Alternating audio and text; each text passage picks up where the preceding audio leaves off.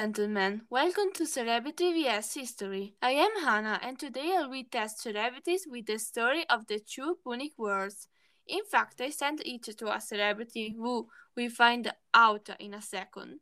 I gave her some notes on the first and second Punic Wars and I left 15 days to study.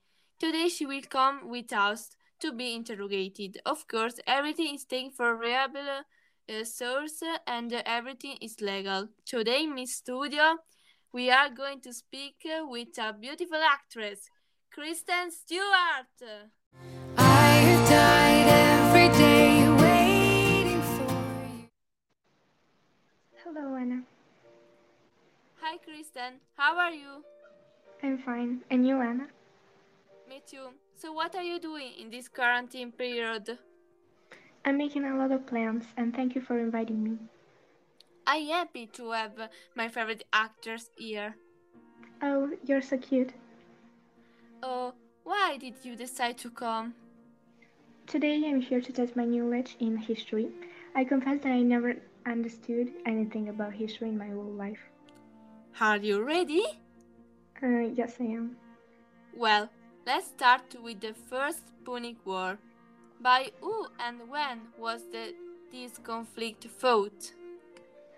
Well, the First Punic War was a conflict between 264 before Christ and 241 before Christ between the Carthaginians, where we find protagonist Amilcare Barca, a Carthaginian general, and Annone, a Carthaginian leader, and between Rome, where protagonist Marco Attilio Regulo, Roman politician and military, and Gaius Statius Catulus, consul and Roman naval commander.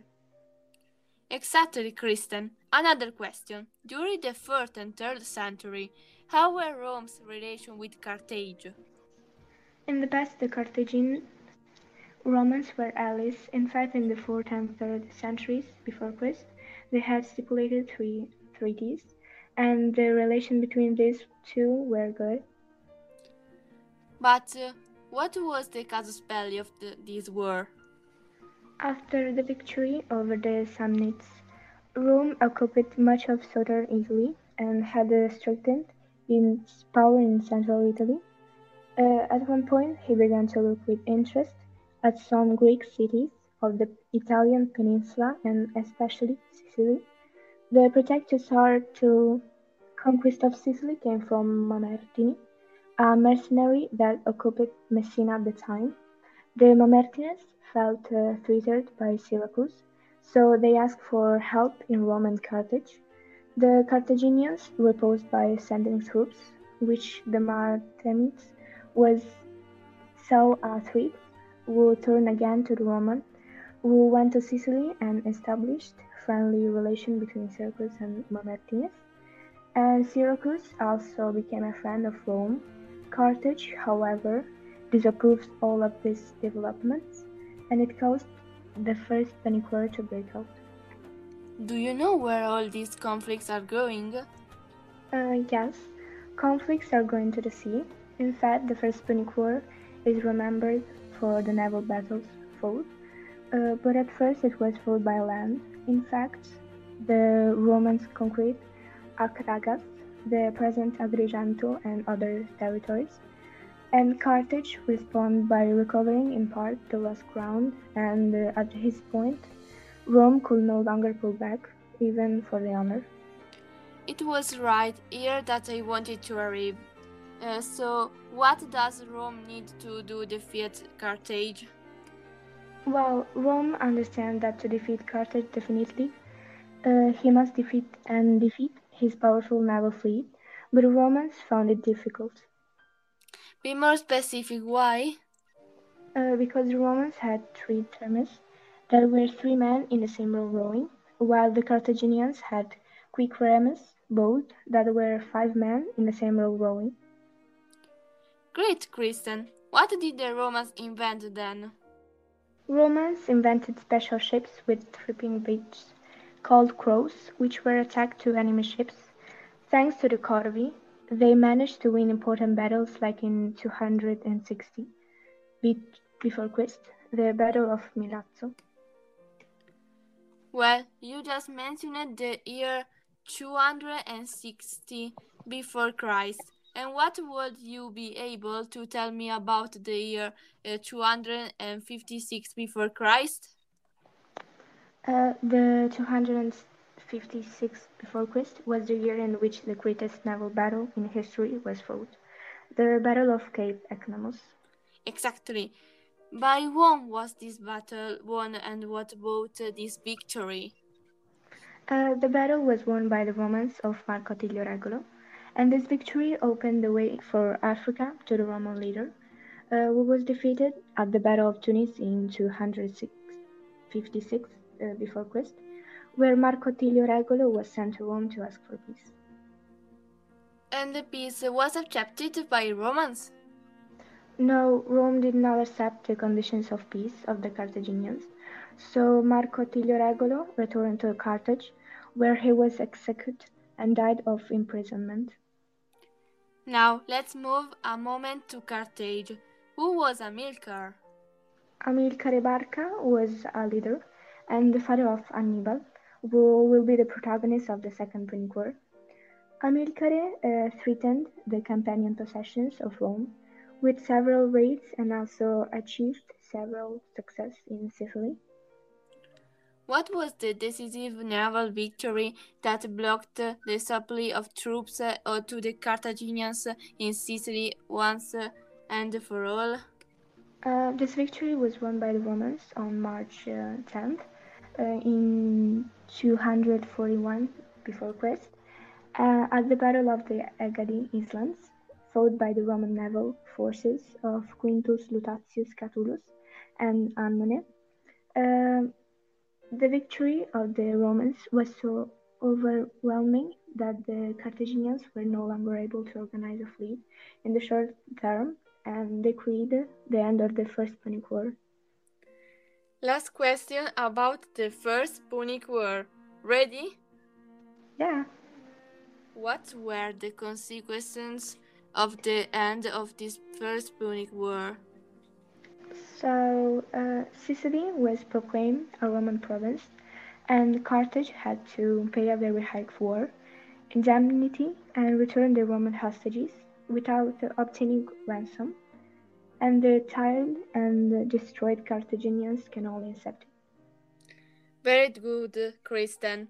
I hope the listeners have understood your little lesson, the First Punic War. We are not finished yet. We are only halfway through the work.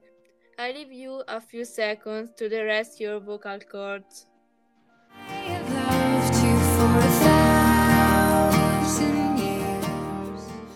So, Kristen, now we move to the Second War. What was the casus belli of the Second Punic War? Uh, the outbreak of the Second Punic War was caused by the attack by Carthage against Sagunta. Do you remember what happened in uh, 2018 before Christ? What were Hannibal's main victories immediately?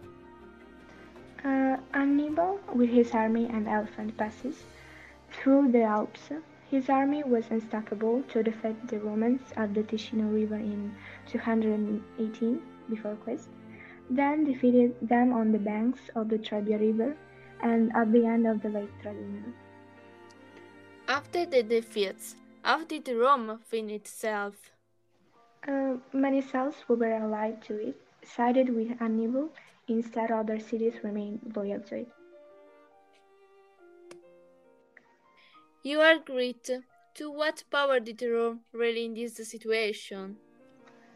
Then Rome decided to hire a dictator named Quintus Fabius Maximus, who wanted to be called the Temporagitor because he loved to annoy enemies. What battle was decisive for the Carthaginians? It's the one of Rhodes uh, in uh, 216 before Christ because they brutally defeated the Romans. Some became prisoners while others died.